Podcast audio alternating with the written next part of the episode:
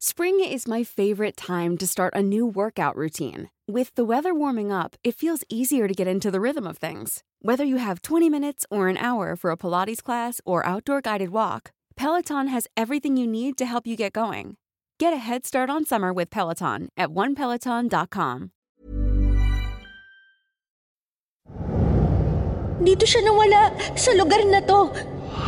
Dito mismo sa amin kasi, dito raw yung pinakamalala ang pinsala eh. Bunso, nandito na si Kuya! Nasaan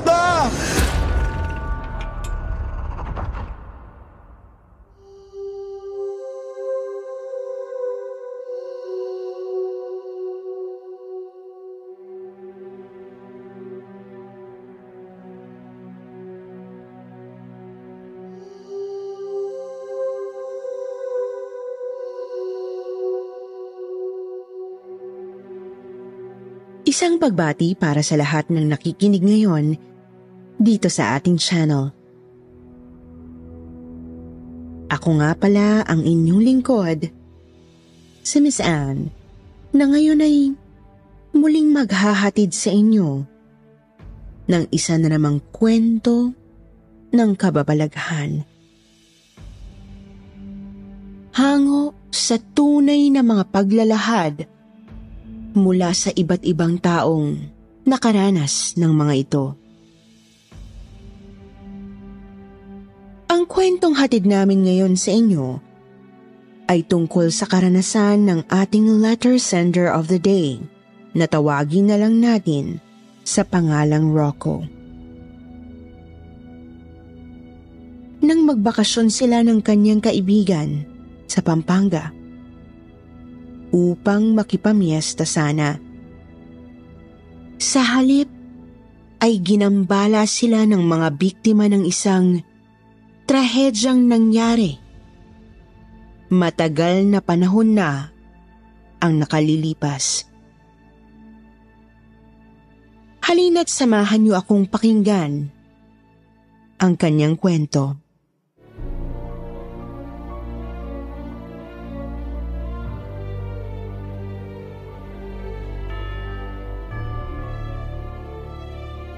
Magandang araw po sa inyong lahat.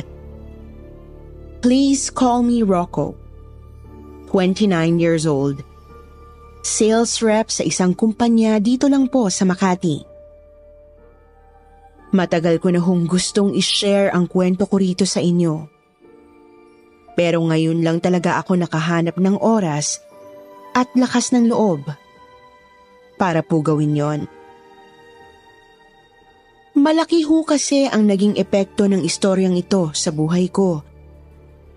Kaya medyo sentimental din ho ako kapag nababanggit ko ang kwentong ito. May kinalaman ho kasi dito ang isa sa pinakamasakit na pangyayari sa buhay ko. Summer yon ng taong 2012. Nagdesisyon pong magbakasyon ang buong pamilya namin. Kasama ang ilan pa naming relatives sa isang beach sa Batangas. 18 lang ho ako ng mga panahong yon. Habang ang pinakamamahal ko namang kapatid na si Daisy ay walong taong gulang. Ang saya-saya po ng araw na yon. Maaliwalas naman ang panahon kahit na medyo maalon dahil may paparating daw na bagyo sa mga susunod na araw. Sobrang excited ho ni Daisy dahil sobrang tagal na nang huling magbakasyon kaming pamilya.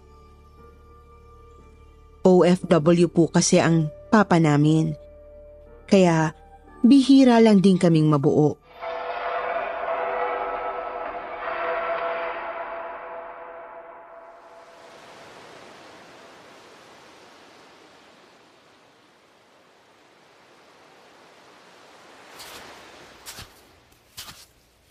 Mama, oh, flowers for you. Wow! Ang sweet talaga nitong baby girl ko ha. San galing to anak? Pinitas ko sa garden, Mama. Dun sa tapat ng bahay ni Kuyang caretaker. Kaya tago mo na po, Mama, dali. baby tayo eh. What? Anak, ang pilya mo talaga.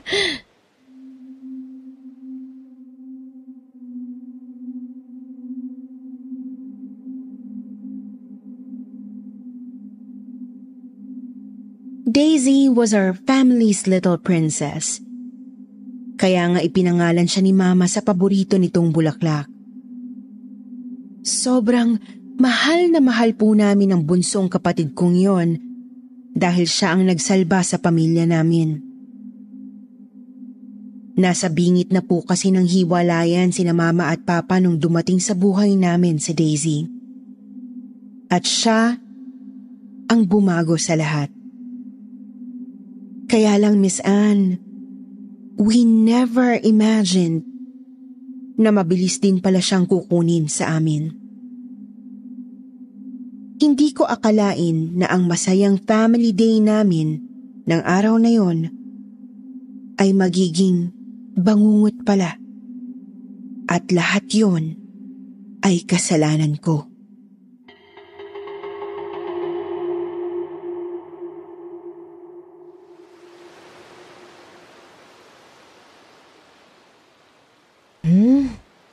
Bakit mo ba kasi ako binigyan ng flowers, anak? Ano bang meron? May gusto ka na namang ilambing sa akin, no? eh mama, gusto ko na po kasing mag-swimming eh. Pero ayaw naman akong samahan ni kuya. La, bakit ako? Grabe ka talaga, bunso.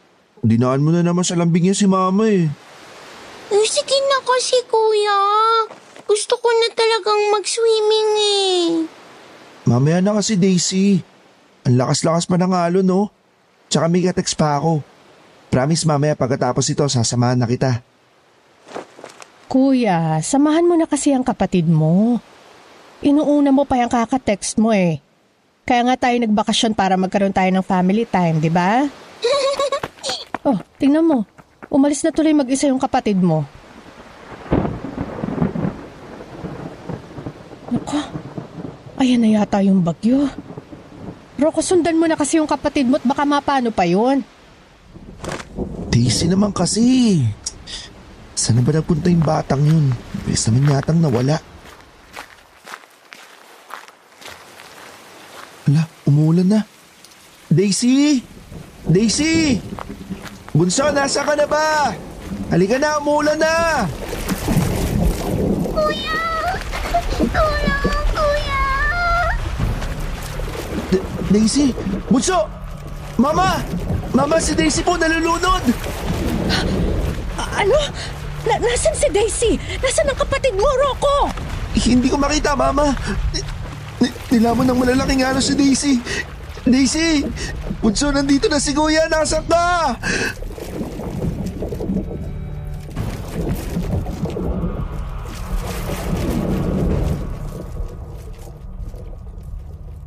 Napakalaki at napakalakas po ng alon nung araw na yon.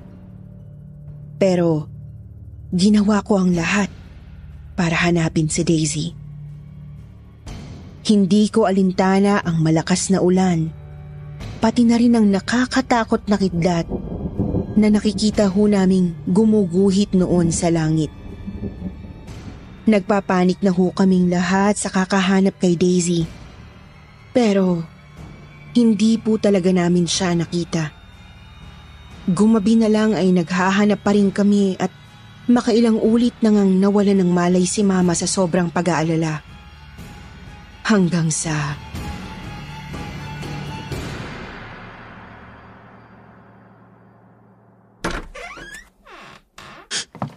Mama? Mama, si Daisy po. Nakita na po siya.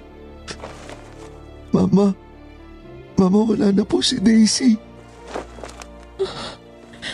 Daisy, ang anak ko. Diyos ko, ang anak ko. Hindi. Hindi pwedeng mangyari to. Hindi yan ang anak ko. Hindi si Daisy yan. Buhay pang anak ko. Hanapin natin siya. Daisy. Daisy, balik ka na kay Mama. Mama! Mama, tama na po. Wala na po si Daisy, ma.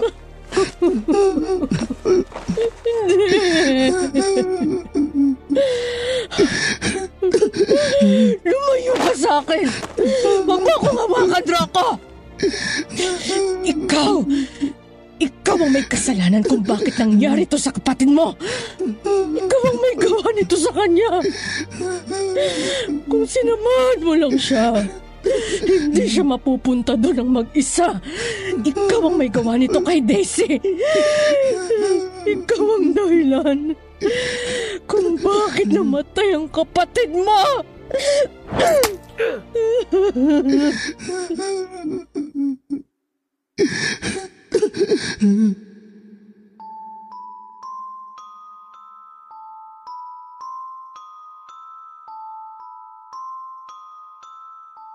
Halos madurog po ang buong pagkatao ni Mama sa nangyari sa kapatid ko, Miss Anne. At ganun din ako. Yung masaya ho naming pamilya noon, bigla na lang nag-iba. At ako, ang sinisisi niya sa lahat ng nangyari. Ang sabi ni Mama, kasalanan ko yon. At naniniwala ako sa kanya.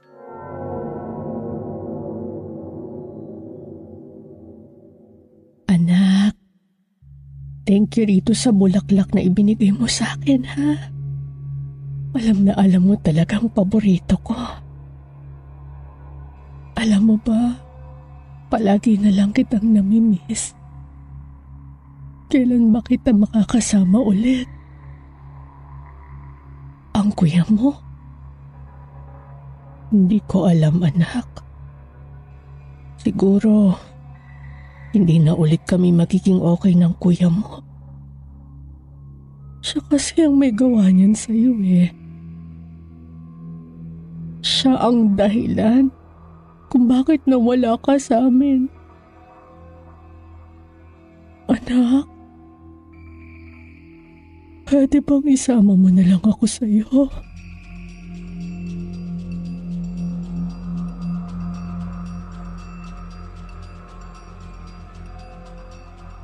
Hindi ko po alam kung tuluyan na bang nawala si Mama sa katinoan, Miss Anne.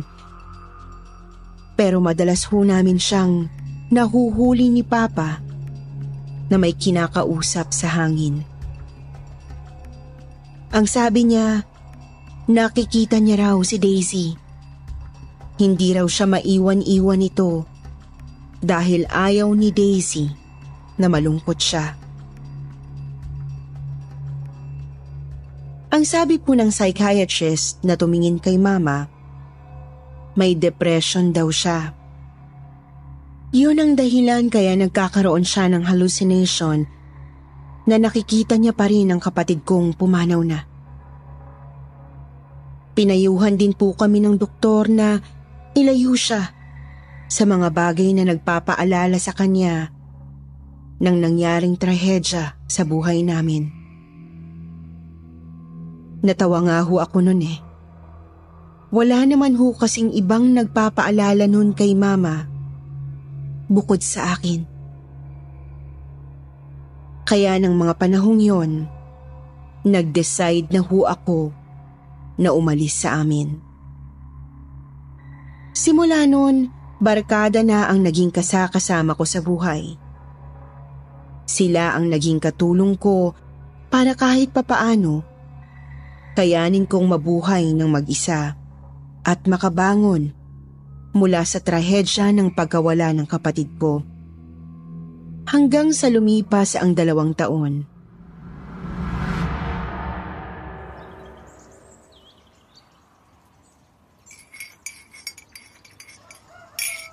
Pre, ano? Sama ka? Ha? Saan? Tamo to, lutang na naman. Sa Pampanga nga. Birthday ko kasi, di ba? Maghahanda raw sila nanay. Sasama ka ba? Ah, ganun ba? Sige. Alam ka naman paiwan pa ako mag-isa rito sa apartment.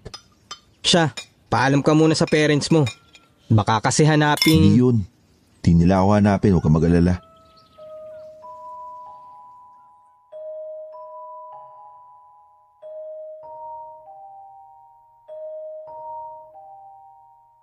Taong 2014. Dalawang taon matapos ang pagkamatay ng kapatid ko. Masasabi kong sa wakas po ay naka-move on na ako. Natanggap kong wala na siya. Pero yung guilt na nararamdaman ko, nandun pa rin. Ganun pa man, inabala ko na lang ang sarili ko sa iba't ibang bagay. At isa na ron ang palaging pagsama sa mga barkada ko kahit saan man sila magpunta. Buwan ng June nang sumama ako kay Jay na bumisita sa kanila sa Pampanga. Marami kasi silang handa. Bukod doon, may regalo raw sa kanya ang tatay niya kaya gusto nitong umuwi siya. Nag-commute lang kami papunta doon. Siguro ho, inabot din ng kulang-kulang dalawang oras ang biyahe namin. Ayos naman, wala namang naging hassle. Pagdating namin doon, sinalubong agad kami ng pamilya niya na sobrang saya nang makita siya. Aaminin ko, Miss Anne, medyo nakaramdam ako ng injet kay Jay ng mga sandaling yon. Pero idinaan ko na lang yon sa pagkain ng mga handa nila. Ang sasarap ng mga pagkain. Noon lang din ako nakatikim ng mga kapampangan food. Pero ang pinaka nagustuhan ko talaga ay yung murkon kapampangan. Yung nirolyong karne na may keso, itlog at iba pa.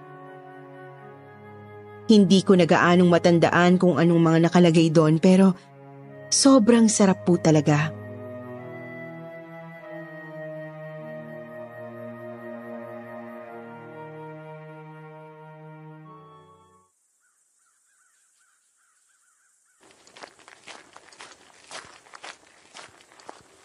Wow!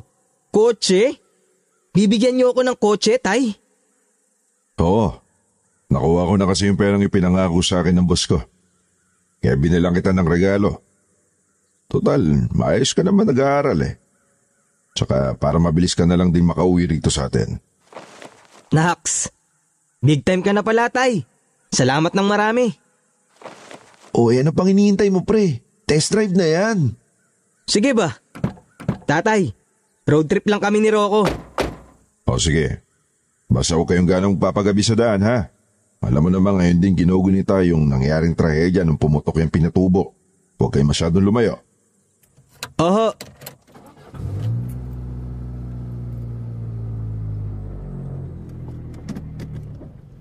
Jay, ano yung sinasabi ng tatay mo kanina?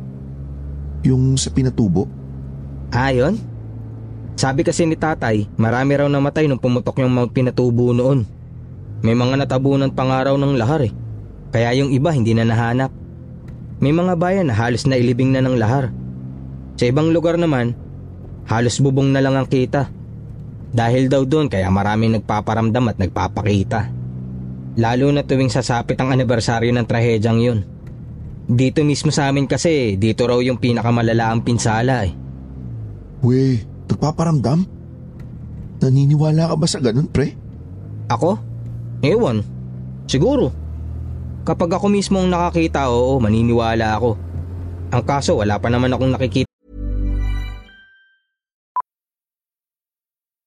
Millions of people have lost weight with personalized plans from Noom, like Evan, who can't stand salads and still lost 50 pounds. Salads, generally, for most people, are the easy button, right? For me, that wasn't an option. I never really was a salad guy. That's just not who I am. But Noom worked for me. Get your personalized plan today at Noom.com. Real Noom user compensated to provide their story. In four weeks, the typical Noom user can expect to lose one to two pounds per week. Individual results may vary. Hey, it's Ryan Reynolds, and I'm here with Keith, co star of my upcoming film, If, only in theaters, May 17th. Do you want to tell people the big news? All right, I'll do it. Sign up now and you'll get unlimited for $15 a month in six months of Paramount Plus Essential Plan on us. Mintmobile.com slash switch. Upfront payment of $45 equivalent to $15 per month. Unlimited over 40 gigabytes per month. Face lower speeds. Videos at 480p. Active Mint customers by 531.24 get six months of Paramount Plus Essential Plan. Auto renews after six months. Offer ends May 31st, 2024. Separate Paramount Plus registration required. Terms and conditions apply if rated PG. Ta so far.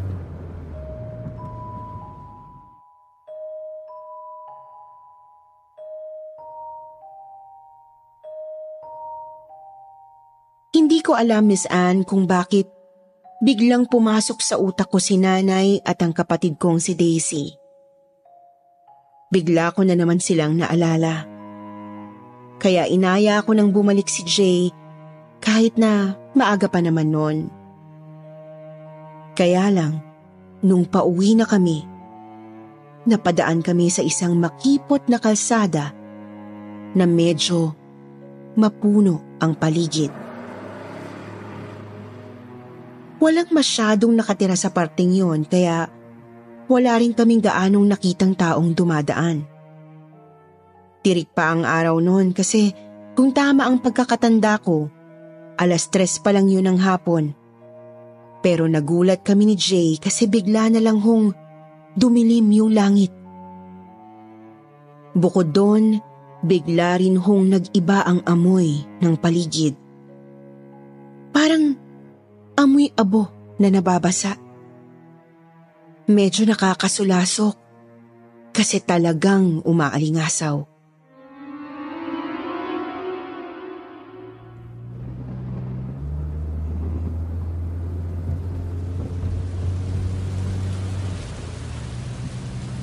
Pre, mula na. Laki ng dagim mo. Grabe, nakakatakot yung itsura ng langit, ang dilim. Kaya nga buti na lang nag-aya ka ng umuwi. Ang baho pa. Ano ba yun? Ang sakit sa ilong eh. Parang may nagsisiga yata. Tapos nabasa ng ulan. Kaya nga napansin ko rin eh. Uy pre, teka. Tignan mo yung babae doon sa gilid oh. Pinapara yata tayo. Oo nga no. Sandali, hintuan ko.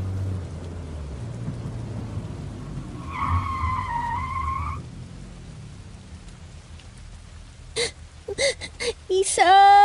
Isa! Nasaan ka na, Isa? Ah, miss.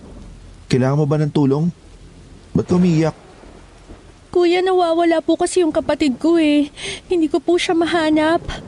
Ah, sige, sumakay ka na, miss. Tutulungan ka namin hanapin yung kapatid mo. Ayun na kasi yung ulan eh. Salamat po. Maraming salamat po sa inyo. Eh miss, ano bang pangalan mo? Ako si Jay. Tong kaibigan ko naman si Rocco. Maureen po.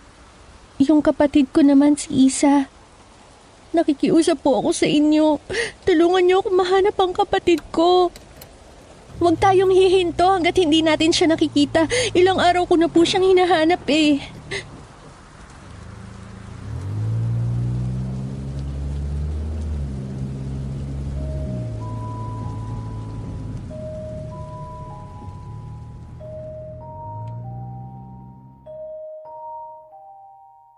Natahimik na naman ako ng mga sandaling yon, Miss Anne.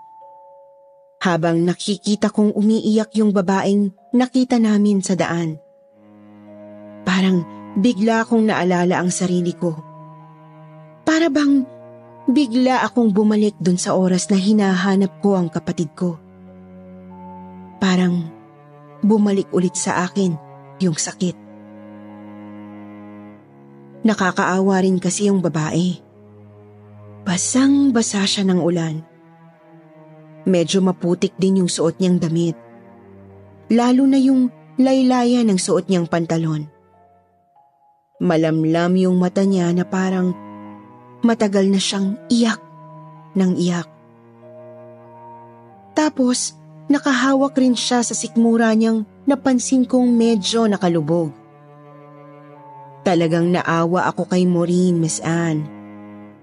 Nakikita ko ang sarili ko sa kanya. Kaya ang sabi ko noon sa sarili ko, hindi namin siya pwedeng pabayaan.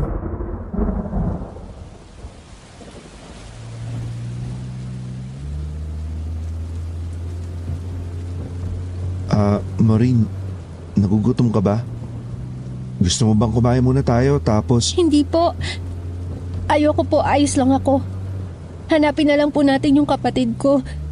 Saka, pwede po bang pakisarang bintana? Baka po kasi pati yung iba, sumampa rin dito sa sasakyan nyo. Iba? S- sinong iba? Ano yun?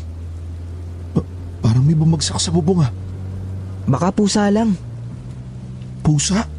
Parang ang lakas naman niya. Tulong! Tulungan niyo kami!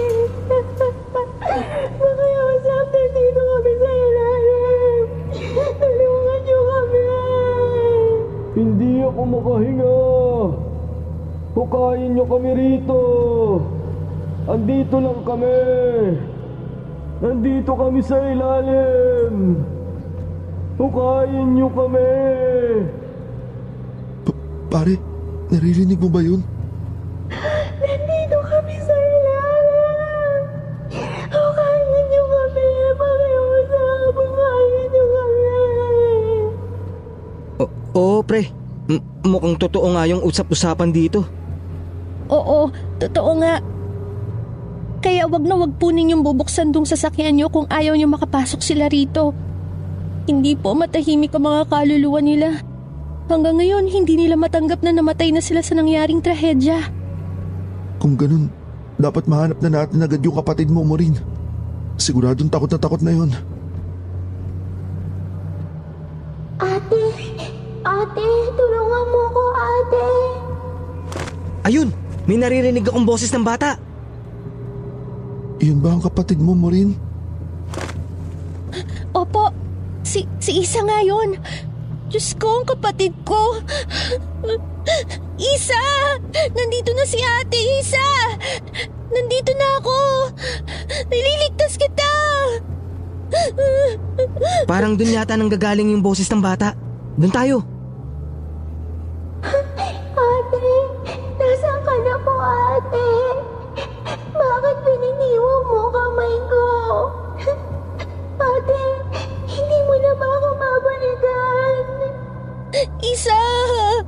Nandito na si ate! Sandali na lang. Magkakasama na tayo muli. Dito! Dito ko naririnig yung boses. Di- dito sa tapat ng... Simbahang lumubog noon sa lahar. Dito kami nagkahiwalay ng kapatid ko. Dito siya nawala sa lugar na to. Dito kami parehong binawian ng buhay.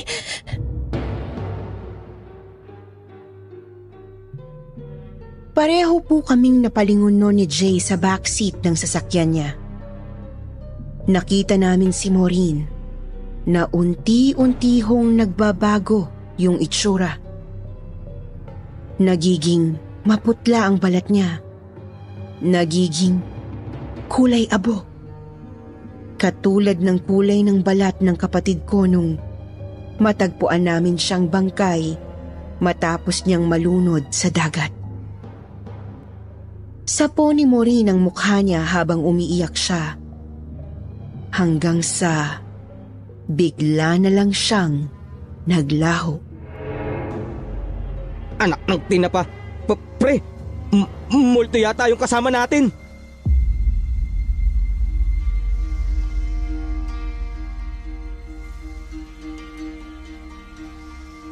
Nangilabot kami ni Jay.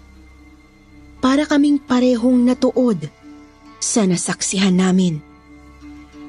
Lalong-lalo na nung makita naming lumitaw sa harapan ng sasakyan namin si Maureen, pati na rin ang isang batang kamukhang kamukha niya. Masayang masaya sila habang tinatakbo nila ang distansya sa pagitan nila. Hindi ko alam kung anong mararamdaman ko noon sa totoo lang. Kung matatouch ba ako dahil sa wakas ay nagkita na ang magkapatid sa tulong namin? O matatakot? Dahil ngayon ay alam na naming pareho na pala silang mga multo. Sa wakas, sa wakas nakita rin tayo, Isa. Kapatid ko.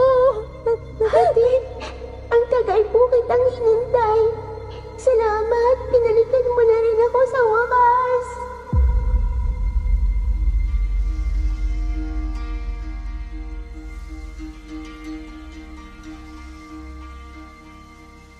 Nang makita kong niyakap ni Maureen ang kapatid niyang si Isa bago sila biglang naglaho, Miss Anne, parang may naramdaman akong kirot sa puso ko. Yung kirot na matagal ko nang gustong ilabas. Kirot na bigla na lang nagpa-realize sa akin ng maraming bagay. Dali-dali kaming bumalik ni Jay noon sa Maynila pagkatapos ng birthday niya. Hindi po ako nag-aksaya ng pagkakataon, Miss Anne. Umuwi ako sa amin at pinuntahan si Mama.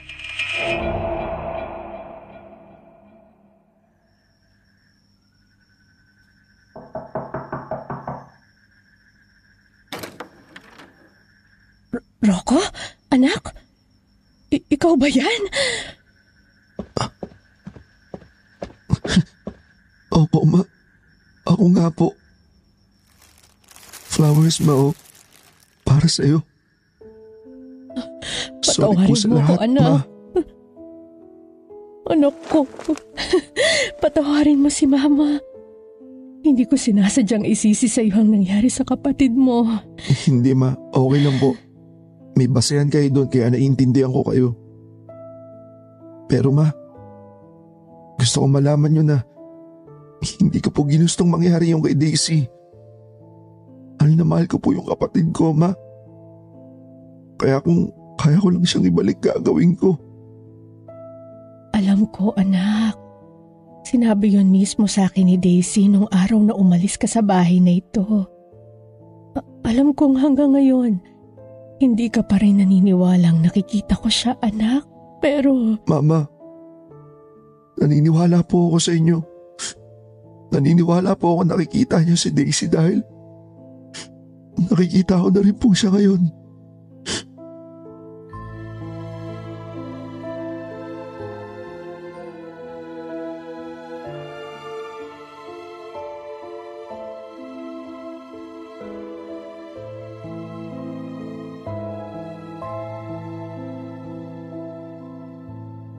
Sa sofa ng salas namin, sa tabi ng mesita kung saan nakapatong ang flower vase na pinaglalagyan ng paboritong bulaklak ni Mama, nakita kong nakaupo ang kaluluwa ng kapatid ko, Miss Anne. Nakangiti habang nakatingin sa aming dalawa ng nanay namin. Bago siya unti-unting naglaho na parang usok na sumama sa ihip ng hangin. Hindi ko alam kung paano nangyari yon, Miss Anne. Hindi ko alam kung paano ipapaliwanag yon. Pero sa maniwala man kayo o hindi, sa kahuli-hulihang pagkakataon, ay nasilayan ko ulit ang magandang ngiti ng prinsesa namin. At alam kong sa pagkakataong yun, ay masaya na siya, Miss Anne. Dahil sa wakas, Napatawad ko na rin ang sarili ko at ngayon ay tuluyan na akong makaka-move on sa trahedyang nangyari sa buhay namin. Sana po ay nagustuhan ninyo ang ibinahagi ko sa inyo ngayon, Miss Anne. At maraming salamat po sa lahat ng nakinig at makikinig pa lang. Para sa akin ay isang malaking karangalan po na mapansin ito ng inyong channel. Kaya salamat din po sa buong kwentong takip silim team na nagbibigay buhay sa mga kwentong ipinapadala namin. I wish you all the best at God bless po sa ating lahat.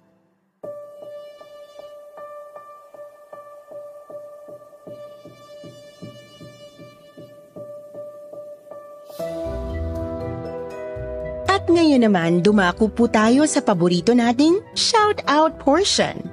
Shout-out going out to... Uunahin ko na, si Miss Audrey Marie, Krisha Fenis, Camille Montorio, Colette, Eka Elizabeth Dacles, Bernadette Arcalas, Rizalyn Davida, Shirley Carillo, Garcia Daisy, Rogelio Parayaw, Magbasa naman po tayo ng dalawa sa pinakamagandang comments mula kina MJ Horolan at Lilian Poblete. Ang sabi ni MJ, Araw-araw po akong nakikinig sa mga magagandang kwento nyo habang nakabantay kay Lola. More stories and God bless po sa inyong lahat. From Israel.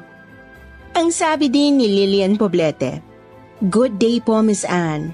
Na-miss kita. Ganda talaga ng mga kwento sa SB at KT. Habang nagko-coffee, nakikinig ako. Sarap makinig habang nainom ng kape. Good job! Salamat sa mga kwento nyo. More power! Always watching from Singapore. Sa mga hindi nabanggit, sa susunod na lang po. Huwag niyo pong kalimutang mag-reply sa ating shoutout box na nasa comment section para ma-shoutout ang pangalan niyo. Muli po mula sa bumubuo ng kwentong takip sinim at sityo bangungot, ito ang inyong lingkod, si Miss Anne. Nagpapasalamat.